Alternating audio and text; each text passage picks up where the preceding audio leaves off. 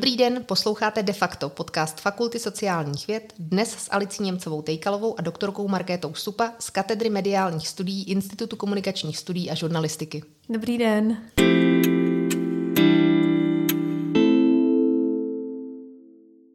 Markéta Supa je absolventkou Univerzity Tomáše Bati ve Zlíně i Bournemouth University, soustředí se na děti a média, mediální výchovu a vzdělávání, je řešitelkou či spoluřešitelkou řady národních i mezinárodních grantů a bývalou předsedkyní Komise pro etiku ve výzkumu naší fakulty. Doteď spolupracovala s Bournemouth University a byla i affiliated faculty member v Media Education Lab na University of Rhode Island. Markéto, ty ses ale hodně posunula od těch věcí, které si dělala původně. Ty ses i do zahraničí na Bournemouth University vydala uh, studovat původně něco trochu jiného. Jsi absolventkou Univerzity Tomáše Bati ve Zlíně, uh, kde si studovala marketing. Jak to vlastně s tebou bylo? Proč se rozhodla takhle kombinovat vzdělání v Česku, uh, ve Velké Británii? Co, co zatím bylo? No, důvod, proč jsem se rozhodla Vůbec studovat univerzitu nebo potom studovat zahraničí byl takový splněný sen, protože to bylo něco, co moji rodiče zažít nemohli a bylo to pro ně nepředstavitelné. A já jsem s tím stejným pocitem vyrůstala a říct, že studovat na univerzitě je dneska sen. Asi se mnoha lidé může zdát zvláštní, ale pro mě to tak opravdu bylo. A Zlín pro mě byl splněný sen a potom možnost studovat v Anglii opravdu už uh, velmi, velmi splněný sen, když to takhle řeknu. No a já jsem odmala, nebo velmi brzo jsem se začala zajímat o reklamu a marketingové komunikace a politický marketing a věřila jsem, že tohle je směr, kterým chci jít. A Univerzitu Tomáše Batí jsem si vybrala, když mi bylo asi 12 let.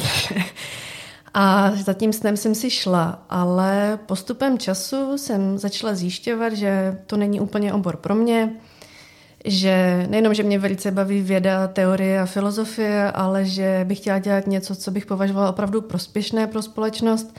A začala jsem se zajímat o reklamní gramotnost dětí. A později jsem si uvědomila, že reklamní není jenom o reklamě, že to je celkově o médiích a o celém prostředí médií a mediálním světě. A tím pádem jsem se vlastně dostala k mediální gramotnosti a mediálnímu vzdělávání dětí a v tom jsem našla smysl a směr, Tomu jsem se vlastně věnovala na doktorátu a nějakou dobu po doktorátu, ale postupně jsem zjistila, že to, co mě na tom opravdu, opravdu nejvíc baví, je obecně výzkum s dětmi, a inovativní přístupy k výzkumu s dětmi, terénní výzkum a způsoby, jak opravdu zjišťovat jejich perspektivu a vlastní zkušenost. A dále také, že mě zajímá ta mediální zkušenost, jak ji děti prožívají, jak nad ní přemýšlejí. Tedy nejenom to, jak eh, je můžeme vzdělávat podle našich představ, co by děti měly vědět a umět, ale především pochopit, jak to vlastně děti mají, jak to prožívají a nějak tu jejich zkušenost přinést právě do vzdělávání, v poslední době třeba do rodičovství. A také úplně v nejposlednější době a do budoucna vidím smysl v tom, zajímat se o to, jakou roli hrají naše sociokulturní představy o dětech a o médiích, v tom, jak k ním vlastně přistupujeme a k jejich celkovému mediálnímu životu, k mediální gramotnosti. Já jsem se díky tobě poprvé dozvěděla, když jsem viděla fotky z tvojí doktorské promoce, že můžeš mít na promoci kroj nebo uniformu. Ty jsi měla právě kroj, valašský kroj, který byl velmi krásný. Jaké to bylo vyrůstat na Valašsku a pak se vlastně rozhodnout, že ho opustíš a odjedeš vlastně úplně jinam? Já z toho, co jsme vždycky spolu probírali, tak ty máš Valašsku moc ráda. Ty ten region vyloženě miluješ. Eh, no, Valašsko je nádherné místo na vyrůstání a věřím, že i pro život, ehm, pokud zrovna člověk nechce být vědcem, nebo asi i ano, ale možná sociálním vědcem a ještě v oblasti médií, tak to asi není úplně to nejlepší místo, i když jsou tam samozřejmě i poblíž univerzity, na kterých by se to dalo. Ale pro mě vyrůstání na Valašsku bylo opravdu o tradicích, rituálech, i víře, přírodě. Jezdila jsem koně, takže i o koních, chovali jsme psy, Později rodiče si pořídili ještě krávy. Mám velkou rodinu, spoustu bratranců, sestřenic, takže opravdu takové to, až eh, bych řekla, skoro historické dětství z dnešního pohledu. A mm, přestože jsem byla velice spokojená, tak mě z nějakého důvodu vždycky hrozně lákalo zahraničí, původně teda Spojené státy, to byl můj úplně největší sen. Ale když jsem se pak dostala do Anglie a věděla, jak se tam, jakým způsobem dělá věda, mm, vědecká činnost a výzkumy, tak jsem, by to tam zalíbilo a vlastně už jsem se rozhodla tam zůstat a vlastně i tím, tím stejným nebo podobným stylem pokračovat potom v České republice. A na Valašsku jezdím samozřejmě pořád velmi ráda, nejenom za rodinou, ale i obecně. A jsem ráda, že můj syn a moje druhé dítě, které je teďka na cestě, tam bude mít své kořeny, bude se tam moci vracet, ale zároveň už jsem objevila i e, radosti města, kulturní zážitky a možností, které mi to město nabízí a už by bylo asi pro mě těžké se toho úplně teďka vzdávat. Už jsem se s Prahou a teď teda do budoucna s Olomoucí zžila.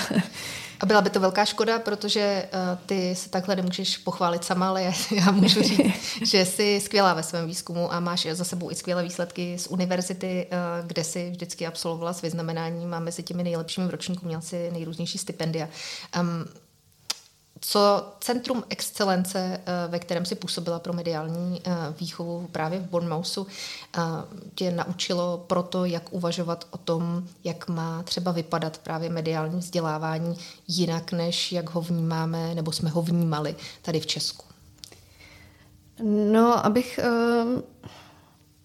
abych to jakoby, trošku jako uvedla na správnou míru, tak ten způsob, jakým vlastně to centrum funguje, bylo o tom, že já jsem si věnovala svému výzkumu a na základě toho opravdu jako výzkumu jsem určovala já sama, jak by to vlastně mohlo vypadat za jejich podpory. Takže tam určitě byla taková uh, svoboda tvůrčí a kreativní, uh, myšlenková o tom, jak by to mohlo být, jak by to mohlo vypadat, ale rozhodně se veliký důraz kladl na příležitosti, na kreativitu a hlas těch dětí v mediální výchově, Nebylo to tolik o ochraně a kontrole a prevenci. Bylo to opravdu o nějakém rozvoji dítěte a je možnostech, které mu média, mediální svět mohou nabízet a nějaký balans mezi těmito dvěmi světy. Jak jsi mě tady tak eh, chválila, tak eh, jednu věc, kterou jsem se naučila, nebo která pro mě byla hrozně obohacující v Anglii a právě v tom centru, eh, s těmi lidmi, s kterými jsem se potkávala, bylo, že jsem se vůbec jakoby rozhodla pro tu vědeckou kariéru, protože já jsem se nikdy nepovažovala, do dneška nepovažuji za inteligentního člověka. Myslím si, že mé IQ je velice průměrné, možná i pod, ale co bych řekla, že je mou předností je vysoká emoční inteligence. A v Anglii a v tom prostředí, v kterém jsem byla na té univerzitě a v tom centru, jsem pochopila, že i takoví lidé mají ve vědě své místo a že můžou být přínosem. A to byl vlastně jeden z důvodů, nebo jeden ze způsobů, který mi dal opravdu sebevědomí a radost z toho, rozhodnutí, že ano, že můžu být vědkyně a jít vlastně výzkumným směrem. Vzhledem k tomu, že máme eh, společný článek, který se viděla, jakým způsobem píšeš ty svoje části, tak bych rozhodně neřekla, že jsi eh, průměrná a dobře. Pojďme se posunout k tomu, že eh, jsi velmi emočně inteligentní, to rozhodně ano. Mně se tvoje přístupy, které jsem měla možnost pozorovat zblízka, hodně líbí, jak vlastně pracovat s dětmi. Ty už si o tom mluvila, že u nás je často mediální vzdělávání spojeno s takovým tím negativním. Zakazování, neustále upozorňování na to, co, ne, co nedělat, proč. A ty se zabýváš víc tím, jak média mohou děti bavit. Setkáváš se ale někdy s tím, že ti lidé říkají, že vlastně naháníš děti do toho prostředí, které pro ně není vhodné z pohledu části společnosti? Asi se přímo s tímto nesetkávám, spíš se setkávám s velkým nepochopením toho, co teda vlastně dělám. Protože když řeknu, že se věnuju jako mediální zkušenosti, mediální vzdělávání dětí, tak přesně to většinou mají lidé tendenci se mě zeptat, a co mám dělat, ten můj, moje dítě je moc na počítači nebo moc se dívá na televizi. A já se teda snažím vysvětlit, že to, co, čemu já se opravdu věnuju, je ta snaha pochopit tu komplexní zkušenost toho dítěte z pohledu toho dítěte, tedy pokud se teda dívá hodně na tu televizi nebo na ten počítač, tak pro mě je důležité třeba, jak to vnímá to dítě, proč, jestli to je podle něho hodně nebo málo, co mu to přináší, co mu to způsobuje, jestli ono má pocit, že ho to třeba nějakým způsobem izoluje nebo naopak rozvíjí, um, jak s tím vlastně pracuje a jestli jsou nějaké možnosti, jak by s tím třeba mohlo pracovat, jak bychom ho mohli podpořit, aby mu to pro něj teda bylo přínosnější, nebo aby to dokázalo samoregulovat. Um, takže ten můj postup postoj k těm dětem a k celé té problematice jakoby hodně komplexní a složitý a no, vlastně to trošičku vedlo i k tomu, že jsem se vzdálila teďka od eh, praxe, protože dřív jsem se snažila dávat doporučení do mediálního vzdělávání, měli jsme nějaké projekty přímo zaměřené na praxi, na aplikovaný výzkum, ale Um, čím déle se tomu věnuju uh, výzkumně a i vlastně i více jako v osobním životě, protože mám teďka tříletého syna, jak jsem říkala, čekám druhé dítě, tak eh, zjišťuju, že to není jenom o takovém tom váku, takhle by se měla učit mediální výchova, um, měli bychom se věnovat jenom tomu a tomu, ale že opravdu tam hrajou velkou roli například i naše sociokulturní postoje a že věci, které já vlastně vnímám jako důležité nebo i vidím z těch mých výzkumů s dětmi, se můžou vlastně jako týkat čehokoliv, nejenom médií. Pokud například mluvíme o kritickém myšlení, reflektivním myšlení, diskuzi, otevřené komunikaci, spolupráci mezi dítětem a dospělým a hledání společného řešení, společných východisek, tak to najednou nejsme jenom v oblasti mediální výchovy, ale ve vzdělávání a v rodičovství a ve všech vlastně oblastech života. Takže tím pádem je potom velmi těžké dát nějaké konkrétní doporučení do praxe. Ty se posunula právě od mediální výchovy i směrem ke čtenářství. Spolupracuješ s Aneškou Kuzmičovou eh, z fakulty filozofické. Máte spolu eh, společné granty. Co tě, nebo připadá ti, protože hodně se říká, že současné děti nečtou, eh, že to je hotová hrůza a že eh, nakonec skončí jako úplní pitomci. Co říkají vaše data? Eh, no, Aneška na tohle vždycky říká, že nás nezajímá, proč děti nečtou, ale proč vlastně ještě čtou. to, co my teď zkoumáme, vlastně teďka už nějakou dobu, je ten prožitek čtenářský, ale nejenom čtenářský. My jsme v první části našeho projektu první tři roky zkoumali, jak děti prožívají fiktivní příběhy napříč médií. Mm. Čtení hrálo samozřejmě dom, dominantní roli, protože je to projekt Anešky, ale tím, odkud přicházím já z mediálních studií, tak jsme samozřejmě se věnovali i uh, těm příběhům napříč různými platformami a možnostmi, zkušenostmi a zároveň jsme zkoumali, jak děti média prožívají i tělesně, vlastně nějaký tělesný prožitek těch fiktivních příběhů. A v projektu, který máme teďka s Aneškou, se naopak věnujeme tomu, jak děti prožívají non-fikci, fakta, informace. A je to vlastně to, co jsem říkala předtím. U nás je to opravdu o tom, že zkoumáme, jak to ty děti vlastně mají a jak se to třeba vylučuje, nebo je to vlastně v rozporu s tím, co si o dětech, o jejich čtenářství, o jejich zkušenostech myslíme, myslíme my dospělí a jak k tomu přistupujeme. A tam se třeba hodně ukázalo tam moje role, ze které já pocházím, eh, nebo z toho, z čeho vycházím já, eh, bylo, když jsme v té první části zjišťovali, že děti jako sami od sebe se hodnotili jako dobrý nebo špatný čtenář. Mm-hmm. A a bylo vidět, že to na ně opravdu hraje roli nad tím, jak to čtení potom prožívají, nebo i ty příběhy, jestli se vlastně cítí, že si třeba představují správně nebo dobře. A jestli, když třeba bylo čtení pro ně náročné a naopak si více užili příběhy v jiných podobách, třeba v, jako video nebo naopak v digitální, že třeba tvořit digitálně příběhy, tak měli tendence se nám omlouvat, že to asi teda není úplně to, co by měli dělat, jak by to měli prožívat tak to bylo něco, co mě vlastně emotivně rozčilovalo. A to jsou věci, které, na které jako já ráda upozorňuji, že my máme občas představy, které vnímáme jako nevinné, nebo že dokonce pro dobro dětí, ale vlastně ten efekt nebo to, co to těm dětem způsobuje, může být vlastně úplně kontraproduktivní a vést úplně jinam, než, než bychom rádi. A že i to, že jestli některé dítě označujeme dobrý nebo špatný čtenář a to dítě v takovém prostředí vyrůstá, nakonec může třeba způsobit to, i to, že to dítě přestane číst a přestane si to čtení užívat. Mhm. Když se uh, díváme na to, jakým způsobem děti uvažují, a ty si to i teď docela pěkně popsala, um, ukazuje se, že jako rodiče, kteří mají poměrně dost času na děti, protože se jim eh, můžou eh, v současné době věnovat víc než dřív, kdy museli, eh, dneska nám pomáhají třeba různé spotřebiče s celou řadou domácích prací, dřív to tak nebylo, tak se můžeme dětem víc věnovat. Takže těmi normativními nároky je vlastně brzdíme a omezujeme? No to asi nedokážu odpovědět. tak když tě rozčílilo, když tě rozčílilo to, že děti si myslí, že něco dělají špatně, mm. protože jim někdo řekl, jak by to jinak měli dělat správně, tak proč tě to rozčílilo? Z jakého důvodu? Když ne tedy proto, že jim mm. někdo normativně určoval, co mají dělat. Um, no, rozčílilo mě to proto, že si myslím, že jakékoliv nálepkování dětí, ať už je to nějaké které samozřejmě bychom jednoduše označili jako špatné nebo dobré, ale i nějaké, které my považujeme za zcela přirozené a nevinné, například někdo lépe nebo hůře čte po technické stránce, eh, pro ty děti opravdu může způsobovat nějaké úzkosti a hrát roli v jejich sebevědomí, nebo naopak může i zvyšovat jejich sebevědomí, když mají pocit, že jsem dobrý čtenář, ale já jsem se třeba s tím setkávala i v oblasti těch mé, eh, oblasti médií a mediální zkušenosti dětí. Tam jsem se v tom setkávala opravdu extrémně, že děti mi samovolně, když jsem se s nimi začala bavit o médiích, eh, říkali, jestli jsou závislé nebo nejsou závislé.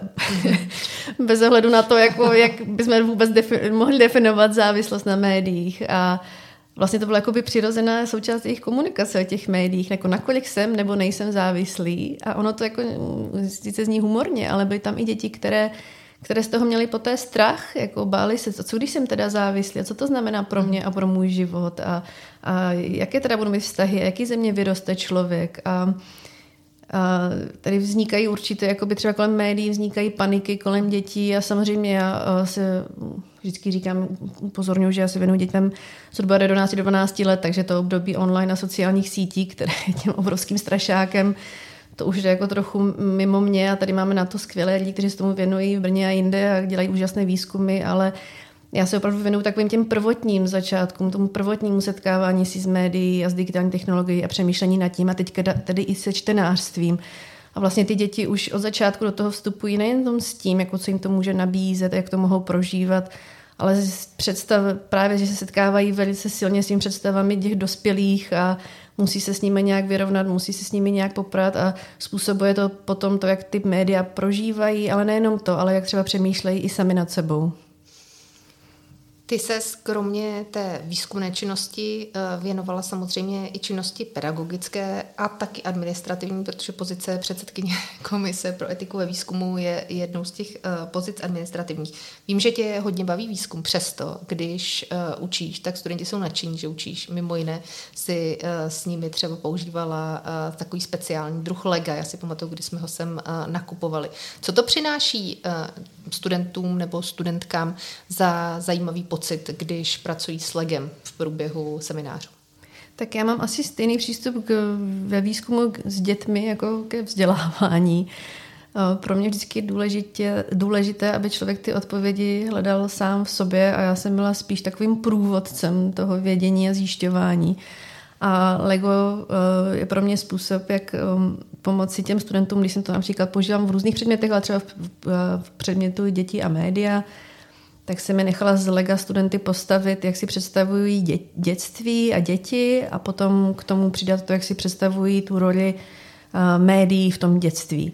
A na základě toho, jaké modely postavili a co mi říkali, jsem všechno vždycky psala na tabuli a pak se jasně ukazovalo, jak například mají takový ten bias, že to dětství vnímají jako hrozně a takové růžové a plné her a fantazie a radosti a vůbec jako ne všechny ty starosti a úzkosti a všechny věci kolem toho se taky pojí, to tam jako velmi málo zaznívalo. A najednou ty média jako to zlo, které tam přichází a ničí tu představivost a ničí ty naše představy toho ideálního dětství a když se takhle ti studenti na tom, ještě často měla studenty z různých zemí světa, vlastně shodli a viděli to, tak to pro ně bylo jakoby sebereflektivní uvědomění si, jak to vnímají a potom postupem času v rámci toho předmětu dělali vlastní výzkumy s dětma, najednou začali zjišťovat, že to je vlastně mnohem složitější, komplexnější. Začali bořit sami své původní předsudky a mýty, nebo třeba se jim i něco potvrdilo, ale začali vidět i tu druhou stranu celé té problematiky. A pro mě to bylo mnohem důležitější a věřím, že do budoucna pro ně přínosnější, než kdybych jim jenom na každé hodině přednášela o výzkumech, o dětech a snažila se to zbořit nebo jako mluvit eh, o těch věcech, jak můžou být možná jinak eh, na základě těch studií nějak jako zvenku eh, v porovnání s tím, že takhle si to sami prožili a sami si to mohli zhodnotit. Takže pro mě je to takové to průvodcovství a že vlastně já věřím, že každý ten, to dítě i ten student mají opravdu tu, tu moc toho se naučit a vědět a poznávat sami v sobě a že moje role je opravdu jenom v tom jim pomoct hledat ty cesty, a, ale vlastně nechat to učení a rozvoj na nich. Tebe teď už si to sama naznačila, čeká pedagogická pauza, budeš se věnovat uh, svojí rodině a vědeckým, uh, vědeckým projektům, které momentálně máš. Hmm. Kde se vidíš třeba za pět let, až budou obě děti větší, uh, budeš mít za sebou zase další roky výzkumu? Uh, je pro tebe něco smysluplného právě v tom pedagogickém rozvoji a třeba větším učení. Jak, jak to vidíš? Zatím patříš mezi ty, kteří učí méně. Eh, já bych do budoucna, já jsem vždycky říkala, že mám takový jako kariérní nebo ideální postup pro mě, že dokud můžu a mám energii, že bych si hodně chtěla opravdu věnovat výzkumu s dětmi a tomu terénnímu výzkumu, který je samozřejmě časově celkově velmi náročný. A čím budu starší, tím učit víc a víc, až budu taková ta skvělá stará 70-letá paní profesorka, která má toho spoustu za sebou a už jenom učí. A, takže určitě bych chtěla takhle postupně vlastně to nějak více balancovat, více učit, ale opravdu jako můj jakoby teďka sen, až by to bylo reálné, až mi děti trošku odrostou, některé projekty se dokončí, tak bych si hrozně přála napsat s Aneškou knížku a právě o té problematice, o problematice, která mluvím, že se stala velmi komplexní a stala se velmi složitá pro nějaké uh, limitované nebo jasně aplikovatelné výsledky, tak si naopak myslím, že v nějaké populárně naučné knize, jak pro dospělé, chtěli, bych, chtěli bychom napsat možná i nějakou pro děti, že tam by se to vešlo, mohlo by to mít ohlas a nějaký dopad. Takže pro mě opravdu nějaký takový do budoucna, jakmile to bude trochu možné po mých grantech a těch jako náročných materských povinnostech s těmi opravdu malýma dětma, eh, by bylo se věnovat eh, psaní knihy nebo ideálně teda knih, jednu pro dospělé, jednu pro děti. Týkaly by se právě kritického myšlení? Určitě by se týkaly zkušeností a prožitku dětí a roli těch sociokulturních představ, které my dospělí nebo naše společnost má a jak to právě ovlivňuje to zkušenosti dětí a možná i jak s tím můžeme do budoucna pracovat. Ty jsi uh, ve svojí životní zkušenosti uh, musela taky některé věci přehodnotit, které se třeba znala z mediální výchovy, z mediálního vzdělávání a už třeba nefung- buď nefungovaly uh, nikdy dřív a ty si na to ve svém výzkumu přišla, a, nebo uh, si postupně zjistila, že fungují velmi individuálně. Uh, jaká by podle tebe měla být, já vím, že jsi říkala, že už nedáváš doporučení mediální výchovy, ale jaká by podle tebe měla být mediální výchova? Uh, nemám pocit, že se budu zase hrozně opakovat. um, pro mě mediální výchova, teda já mluvím opět prostě o těch mladších dětech, a dejme tomu první stupeň základní školy, by měla být o rozvoji sebereflexe a aby to dítě se vlastně učilo, jak se o médiích učit, jak média poznávat a jak poznávat sám sebe ve světě těch médií a digitálních technologií. Co vlastně samo to dítě dělá, proč to tak dělá, jak to dělá, co mu to přináší, co mu to dává, v čem to naopak omezuje, co mu způsobuje pocity úzkosti, izolace a jak by s tím mohlo pracovat. Protože vzhledem k tomu, jak rychle se technologie um, vyvíjí i společenské nastavení a všechno kolem dětí, tak když si představím dneska šestileté dítě připravovat na to, až bude dospělý ve světě média digitálních technologií, tak mi přijde velmi složité a já opravdu vidím ten smysl, že bude se učit nějaké trans, transferable. Eh, přenositelné. Přenositelné zkušenosti a znalosti, které budou dlouhotrvající a které využije bez ohledu na to, jak, v jaké situaci a s jakými technologiemi se bude zrovna setkávat. Dobře, tak já doufám, že až se potkáme tady v de facto třeba za 20 let, takže si neřekneme, že se e, nic z toho nepovedlo, že vlastně všechno bylo úplně jinak, než jsme si představovali. Každopádně děkuji moc, přeju ti hodně štěstí v tvojí uh, další etapě životní, která tě teď čeká a ono tak vypadá, že uh, to bude mateřská pauza, ale my všichni dobře víme z tvojí první mateřské pauzy, že to je mateřská pauza kombinovaná s vědeckou, takže to není žádná, žádná legrace s vědeckou prací, ne s vědeckou pauzou. Tak ať se ti ve všem daří a těším těším se zase někdy naslyšenou. Děkuju, hezký den.